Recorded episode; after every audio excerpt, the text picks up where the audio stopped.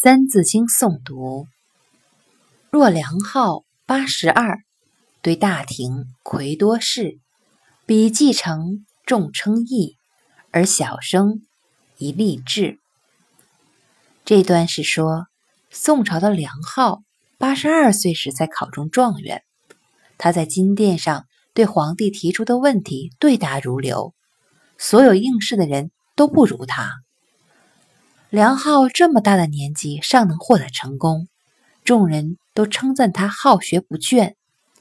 你们这些年轻人应当从小就立下雄心壮志。